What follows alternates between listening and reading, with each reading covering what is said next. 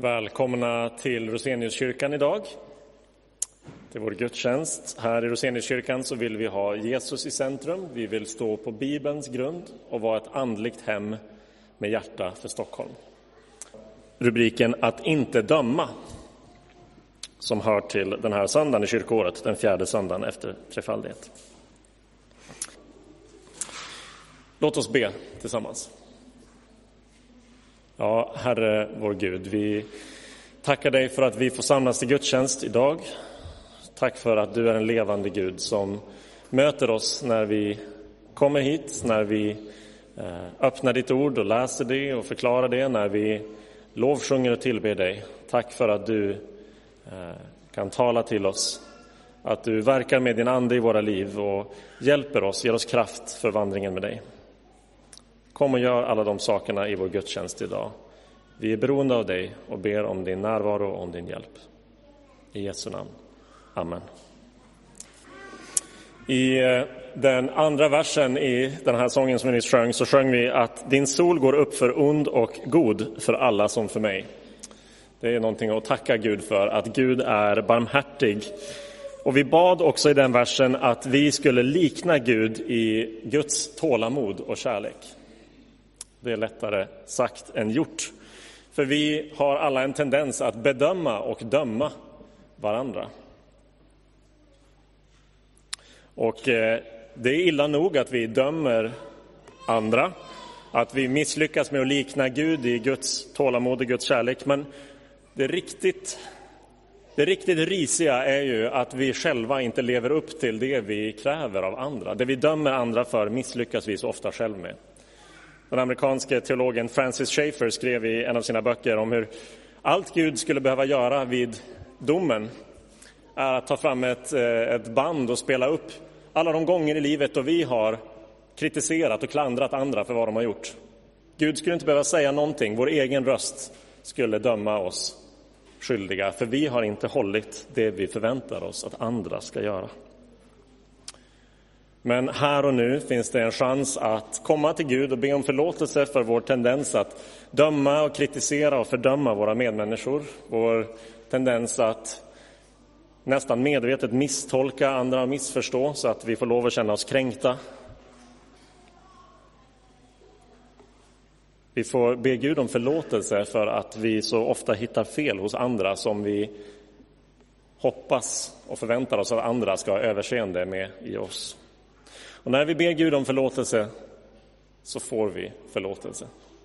Så får vi be Gud att den förlåtelsen, att de goda nyheterna om att Jesus har dött och uppstått för våra synder också ska förvandla våra hjärtan så att vi lär oss älska mer än att döma våra medmänniskor. Så låt oss nu tillsammans inför Gud be och bekänna. Jag bekänner inför dig, helige och rättfärdige Gud, att jag har syndat med tankar, ord och gärningar. Jag har inte älskat dig över allting, inte min nästa som mig själv. Genom min synd är jag skyldig till mer ont än jag själv förstår och har del i världens bortvändhet från dig. Därför ber jag om hjälp att se och bryta med mina synder.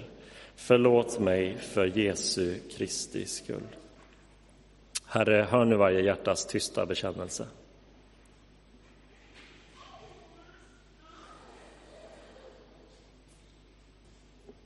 Om vi bekänner våra synder så är Gud trofast och rättfärdig, så att han förlåter oss våra synder och renar oss ifrån all orättfärdighet.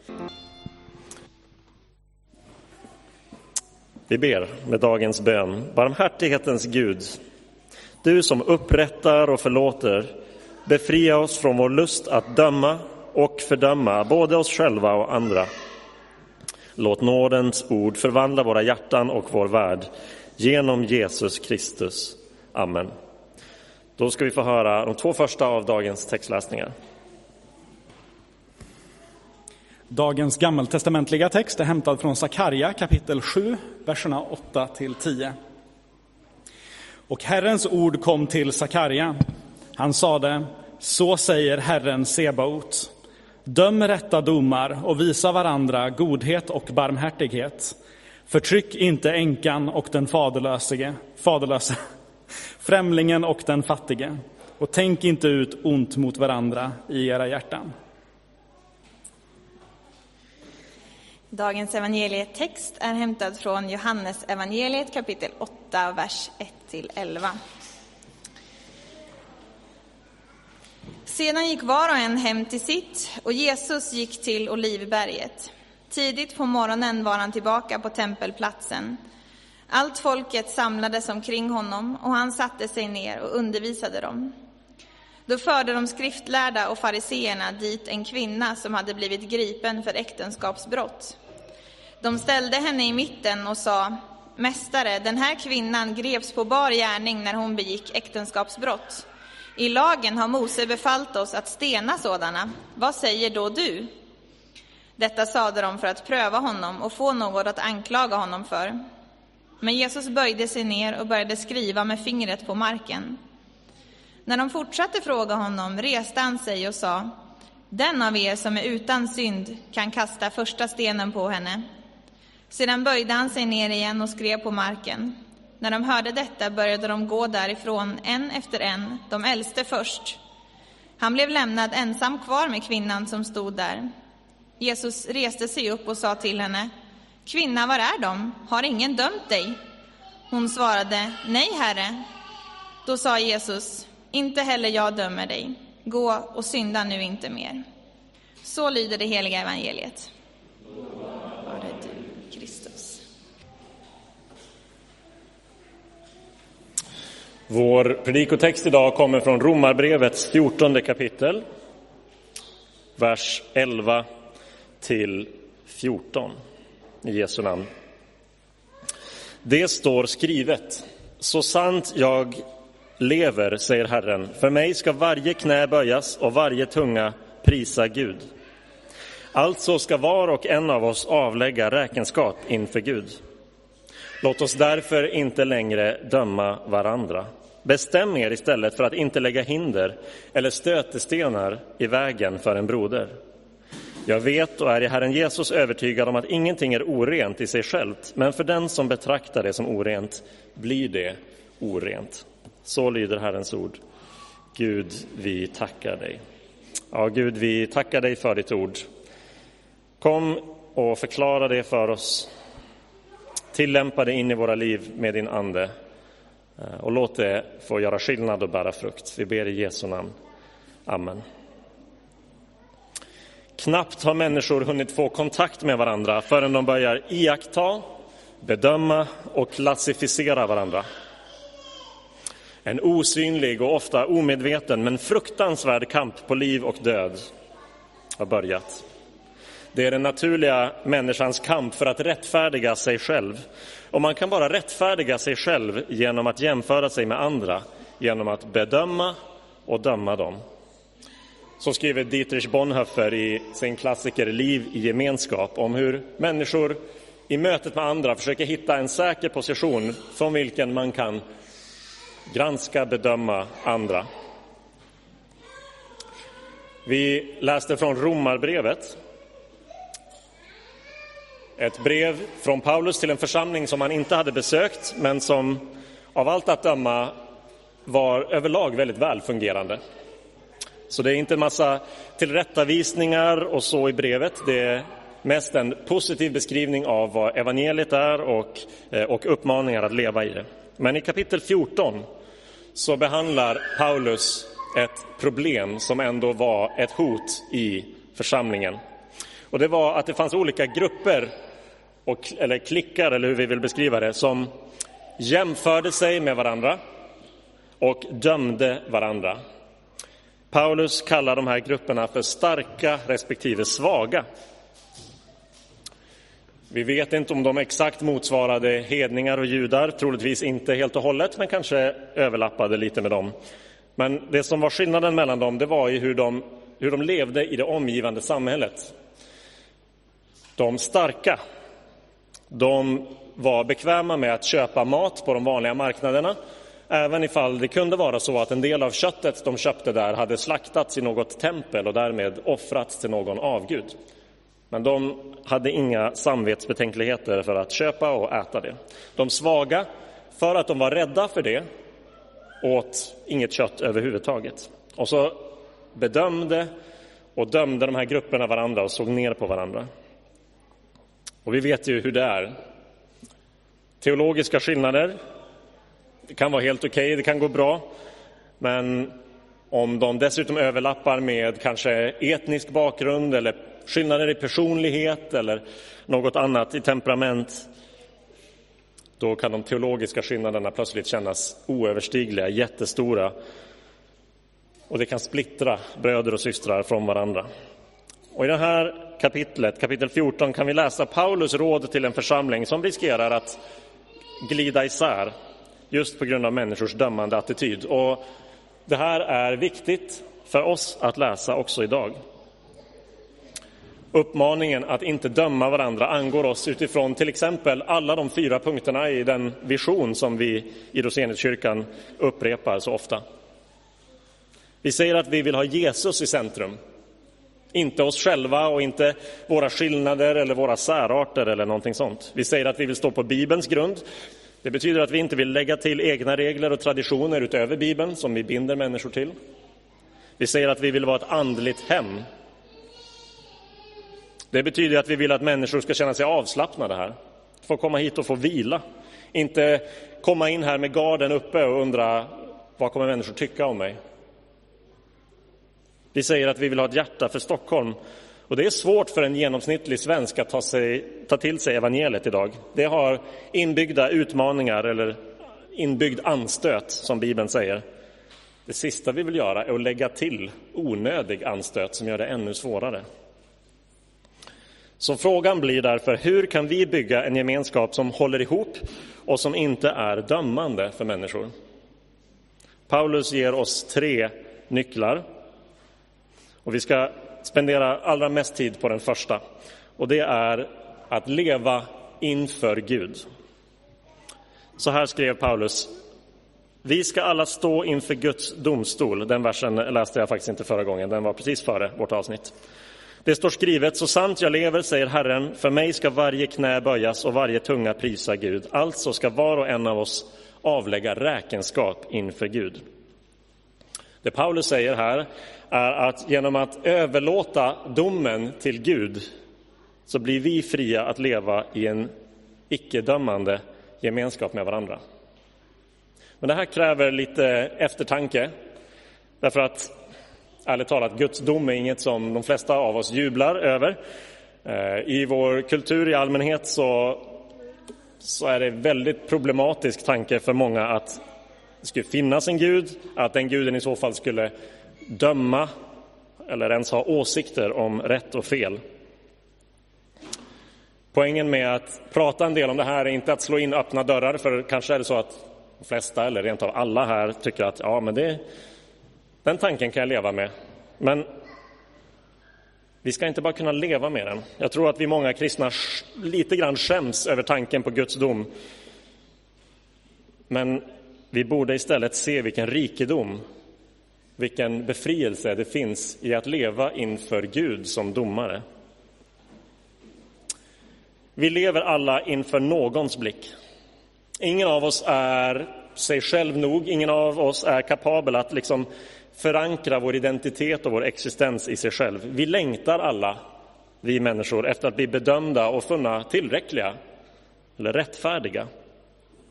Jonathan Haidt, den amerikanske moralpsykologen, skriver att en besatthet av rättfärdighet är det normala mänskliga tillståndet.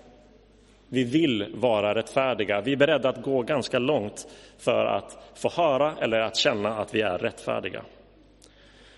Men om vi inte har Guds blick att leva inför, då har vi bara varandras. Och därmed är racet igång. Tävlan om uppmärksamhet, om godhet, om att vara på rätt sida av historien, att vara i utvecklingens framkant, att vara mest woke eller mest anti-woke eller vad man nu vill använda för termer. Tävlan är igång. Musikern Nick Cave skriver, så visst jag kan se er cancel culture raka motsatsen till barmhärtighet. Politisk korrekthet har utvecklats till den olyckligaste religionen i världen. Dess strävan att föreställa sig ett mer rättvist samhälle har nu fått alla de värsta aspekterna hos religionen och inget av dess skönhet.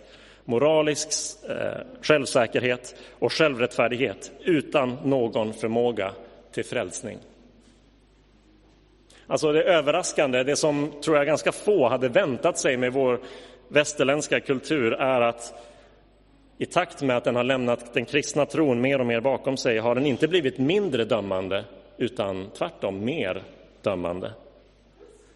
Ett samhälle utan kristen tro är inte ett samhälle utan dom, utan ett samhälle utan nåd. Min medmänniskas misslyckande är inte ett tillfälle att älska och visa barmhärtighet, utan att visa hur moraliskt överlägsen jag är genom fördömanden, genom att två sina händer. Vi ser det här i eh, sociala medier, i det offentliga samtalet inte minst. Ytterligare någon som har fångat upp det, Stina Oskarsson i Svenska Dagbladet, säger så här i, en, i ett samtal med eh, före detta riksdagsmannen Fredrik Federley. Stina säger, samtidigt frågar jag mig om det är någonting som har gått förlorat i och med att vi har lämnat kristendomen som grund för samhället. För där finns ju en idé om försoning och förlåtelse. Fredrik säger lite senare i samtalet, det radikala med den kristna försoningstanken är ju att man går från ett klansamhälle till att man ska skilja på gärning och person. Och det spelar ingen roll om du är jud eller grek, alla är välkomna i Kristi gemenskap. Det här har vi levt med väldigt länge, men det är som bortblåst idag. Röster runt om i vårt samhälle, i Sverige, utanför Sverige, röster som inte har en kristen bakgrund eller övertygelse, konstaterar att ett samhälle där Guds dom inte finns blir ett ännu mer dömande samhälle. Ett samhälle utan nåd, där var och en måste rättfärdiga sig själv, vilket sker genom att man åtminstone visar att man är bättre än personen bredvid. Så kanske kan Guds dom faktiskt vara en hjälp till en gemenskap som är mindre dömande. Jag tror att den är det på två sätt. För det första så jämnar Guds dom marken under våra fötter. De relativa skillnaderna mellan din och min moraliska prestation är fullkomligt ointressanta. Föreställ dig att tre personer sitter runt ett bord. Det är, det är du och jag. Och vi sitter och ger varandra tips på hur man kan förbättra sitt personbästa i stavhopp. Det är bara det att den tredje personen vid bordet är Armand Duplantis. Vilket meningslöst samtal. Varför skulle du och jag sitta och jämföra hur högt vi hoppar med stav när världsrekordhållaren finns bredvid oss? Inför Guds dom är alla skillnader, hur bra det har gått för mig, vad jag har lyckats med, hur mycket jag har gett i kollekten, hur, hur helig och förträfflig jag verkar. Det är ointressant inför Guds dom. Ingen av oss lever upp till den. Och inför Guds blick funkar inte kulisserna som lurar alla de andra. Nej, Guds dom jämnar marken under våra fötter. Det är det första den gör, men det andra den gör är att Guds dom befriar. Den är inte bara nedtryckande. I avsnittet vi läste så skrev Paulus om hur varje knä ska böjas inför Gud. Det här är något som Paulus citerar från profeten Jesaja, kapitel fyrtiofem, om ni vill slå upp. Han gör det på ett ställe till, Paulus. Han citerar det istället i Filipperbrevet två, och så skriver han så här. Han, Jesus, var till i Guds gestalt, men räknade inte jämlikheten med Gud som segerbyte, utan utgav sig själv och tog en tjänares gestalt och blev människan lik. När han till det yttre hade blivit som en människa ödmjukade han sig och blev lydig ända till döden, döden på korset. Så fortsätter han och säger att därför har Gud upphöjt Jesus över alla andra namn, så att i Jesu namn varje knä ska böjas. Den Gud inför vilken vi alla en dag ska falla på knä, den Gud inför vilka, vilken vi lever och en dag kommer att stå, beter sig inte överlägset eller fördömande mot oss. Jesus kom till jorden och blev människa för vår skull, inte för att visa hur överlägsen han var, hur mycket bättre han var än oss, utan för att utge sig själv, för att leva sitt liv i vårt ställe, för att dö vår död, uppstå och ge oss sitt liv. Den som verkligen kunde döma oss valde att inte göra det, utan att ta domen på sig själv så att vi skulle bli frikända. Barmhärtighet, förlåtelse, befrielse finns i Jesus. Att leva inför Guds blick svarar mot vårt djupa behov, som inte bara är känslomässigt eller subjektivt, utan som är verkligt. Vi behöver rättfärdighet om vi ska överleva Guds blick. Allt det har vi i Jesus. Så Guds dom befriar oss från kampen att bedöma och döma och rangordna varandra. Den jämnar marken under våra fötter och den befriar alla oss som flyr till Jesus. Guds dom gör oss ödmjuka, den gör oss trygga. Vill vi ha en icke-dömande, generös gemenskap finns det ingen bättre grund att leva på än att vi alla lever och dör inför Guds blick istället för varandras blickar. Om en kristen församling är dömande till sin, i sin kultur, i sin karaktär, beror det inte på att den är kristen. Då beror det på att den inte är tillräckligt kristen, inte tillräckligt genomsyrad av evangeliet. Det är det vi behöver komma tillbaka till hela tiden. Evangeliet, Guds nåd som han har visat oss genom Jesus. Så när du frestas att döma, eller när du känner dig dömd av någon annan, kom ihåg att ditt enda hopp inför Guds dom är Guds nåd, är Jesu rättfärdighet. Och missunna inte någon annan den nåden som du själv har fått och lever av. Vi ska leva inför Gud. Det är den första nyckeln till en gemenskap som inte är dömande. Den andra är att hjälpa varandra. Låt oss därför inte döma varandra. Bestämmer istället för att inte lägga hinder eller stötestenar i vägen för en bror, skriver Paulus. Poängen här är att vi ska underlätta för varandra. Paulus gör en liten ordlek. Istället för att döma ska vi bestämma. Samma ord på grekiskan. Bestämma, avgöra oss. Vi ska inte avgöra hur bra andra är. Vi ska avgöra oss själva. Göra ett inre överlåtelse och beslut att vi ska upphöra med det så att vi kan vara vår medmänniska till hjälp istället. Jag har fått nåden att leva inför Guds blick. Så hur kan jag hjälpa människorna omkring mig att också komma inför Gud? Ja, Paulus säger att vi ska inte hindra människor att komma inför Gud. I det här avsnittet som vi har läst, det är bara en liten del av Paulus hela liksom, resonemang i den här problematiken. I den här delen fokuserar han på de som kallar sig starka. De som känner sig fria att, att äta allting. Men i kontexten av hela den här diskussionen så talar han också om vad de svaga, de som har ett känsligare samhälle, förlåt, ett känsligare samvete ska göra. De ska inte hindra andra från att komma till Gud.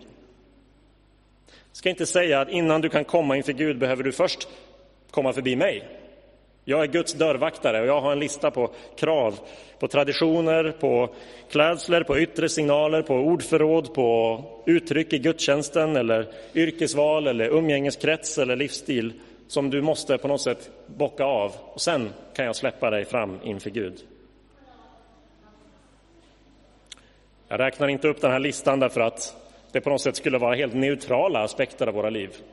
Överallt i våra liv finns det val och beslut som har både moraliska, etiska dimensioner och som kan vara olika i sin grad av vishet. Alla val är inte lika bra. Men vi ska akta oss för att lägga till regler för andra. Särskilt sådana som vi själv inte kan leva upp till. Och vi ska tänka på hur vi relaterar den moraliska vägledning som finns i kristen tro till det fria erbjudandet om frälsning i Jesus. Kristen tro är inte först lever du tillräckligt bra, sen är du välkommen. Utan du är välkommen. Och med Guds hjälp, med Guds nåd i ditt hjärta så finns det också vägledning att få för att leva ett gott liv. Om den ordningen blir vänd, om den blir bakvänd så har vi förlorat det viktigaste. Så vi ska inte hindra människor från att komma till Gud. Det andra sättet som vi ska underlätta för varandra är genom att inte fälla eller sätta krokben för varandra, att få människor att snava. Det här är Paulus råd till de som är starka. De starka kan få de svaga att snava. När de lever på ett sådant sätt som de själva kan hantera, men som blir till frestelse för andra. Som blir till oro, eller som, som gör att andra fattar beslut som de sen far illa av. Om de starka liksom envisas med att visa upp hur frigjorda de är och hur stark övertygelse de har i sin kristna tro, så kan de få de svaga att gå emot sitt eget samvete. Här kan man ju verkligen fundera på vad är de samtida parallellerna, och jag har ingen, ingen liksom, eh, ofelbar lista på det. Man skulle kunna tänka sig att det handlar om till exempel alkohol. Om jag har möjlighet att hantera alkohol på ett bra sätt, hjälper jag den i min närhet som kanske inte har det? Genom att fråga om det är okej, eller att vara beredd att avstå om det underlättar för den personen. Man kan fundera på sånt som vilken typ av kultur, populärkultur man tar in. Jag kanske kan se på vissa saker utan att det fastnar i huvudet och, och leder till destruktiva tankar. Men jag kanske inte ska rekommendera program som andra kanske inte klarar av. Vi kan tänka på andra möjliga eh, aspekter. Det finns ett mått av frihet i kristen tro. Vi känner oss själva förhoppningsvis ganska bra. Men vi vet inte vad andra människor kan fara illa av, vad de kan frestas av som kanske vi klarar av. Och vi måste oavsett vara beredda att avstå sånt som vi är fria till för att hjälpa vår medmänniska. Istället för att fokusera på att ha rätt, eller istället för att förakta de som kanske har ett känsligare samvete, ska vi fokusera på vad vi kan göra för att underlätta för varandra. Så här blir uppmaningen till oss att, att faktiskt ha lite självkännedom. Var medveten om dina egna tendenser. Är du en person med ett känsligt samvete? Ja, då behöver du se upp med att tvinga andra och leva upp till de krav som du kanske själv mår bra av att ha på dig själv. Har du den här starka hållningen, då behöver du vara uppmärksam så att det inte blir viktigt för dig att visa hur frigjord du är. Och göra det liksom i, i ansiktet på de kristna som kanske eh, avstår sånt som du tycker att du kan bejaka. Bestäm dig för att vara till hjälp för dina bröder och systrar, uppmanar Paulus oss till. Så att de kan leva sitt liv inför Guds blick och inte bli distraherade av vad, hur du står där bredvid och granskar och kritiserar. Och har vi redan sårat varandra på det här området, så får vi jobba på att försonas och vara beredda på att släppa en del saker som kanske inte är som vi skulle önska i vår medmänniskas liv. Så här blir det konkret. Om vi lever inför Gud, så ska vi också hjälpa varandra fram till Gud. Inte sätta upp hinder så att andra berövas chansen att leva av den nåd som vi själva lever av. Och så det tredje rådet från Paulus helt kort är att vårda ditt eget samvete. I vers fjorton skriver han att jag vet och är i Herren Jesus övertygad om att ingenting är orent i sig självt, men för den som betraktar det som orent blir det orent. Det här är inte Paulus som kommer ut som relativist och säger att alla val är lika bra, allt är okej. Han pratar specifikt om de gamla matlagarna och om hur olika kristna hanterade högtidsdagar. Men hans poäng är i alla fall att det finns områden i våra liv som Guds bud och Guds vägledning inte detaljstyr. Som Gud överlåter till oss att råda över i frihet och med vishet. Vi gör olika bedömningar, vi gör olika vägval. Men vi har ett ansvar att vårda, ett ansvar att vårda vårt eget samvete. För vårt samvete är en gåva från Gud, och om vi gång på gång kör över det och kör över våra egna gränser, så drar vi på oss både skuld och vi försvagar våra egna moraliska strukturer och barriärer som hjälper oss att fatta kloka beslut. Alla gemenskaper kan hotas av splittring när den inre kulturen blir dömande. Om man hela tiden ska rangordna varandra och leva upp till formella eller informella krav. De informella, de oskrivna är allra svårast. De som inte är uttalade, men man känner av. Jag passar inte in, det är någonting jag inte lever upp till här. Det är någon slags förväntan som jag hela tiden sviker. Om en kristen gemenskap kommer dit, så behöver vi komma tillbaka till att leva inför Gud.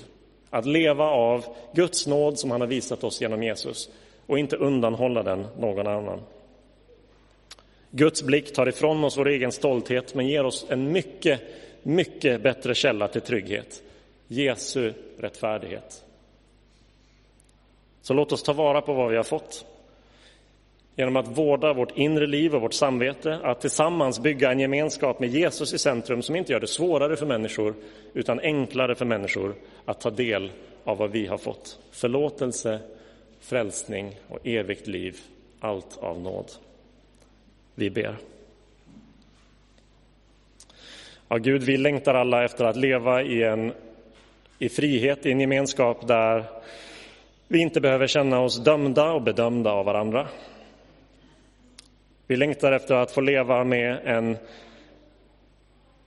med ett inre som inte klandrar oss eller hela tiden eh, drar upp våra misslyckanden, våra pinsamheter, som hela tiden bombarderar oss med frågor: vad tänker andra om mig nu? Vi längtar efter att få leva med ett inre som vilar helt i din nåd och barmhärtighet, som är iklätt din rättfärdighet, Jesus, fritt från skuld och skam. Och vi längtar efter att få leva i en gemenskap tillsammans där vi inte dömer varandra utan hjälper varandra att leva inför dig. Gud, låt din nåd få sjunka djupt in i våra hjärtan så att vi inte dömer andra utan är måna om att ge dem samma nåd som vi själva är beroende av. Och vi ber att vårt samhälle som tror att lösningen är att lämna kristen tro bakom sig, då kommer friheten, istället skulle få upptäcka att din sanning, att ditt ord, din vägledning, till och med din dom faktiskt är nyckeln till verklig frihet och till verkligt liv. Därför att du, Jesus, har burit domen över synden och står redo att välkomna var och en som kommer till dig. Hjälp oss att inte hindra någon och hjälp oss att själva nå fram. Vi ber i ditt namn, Jesus. Amen.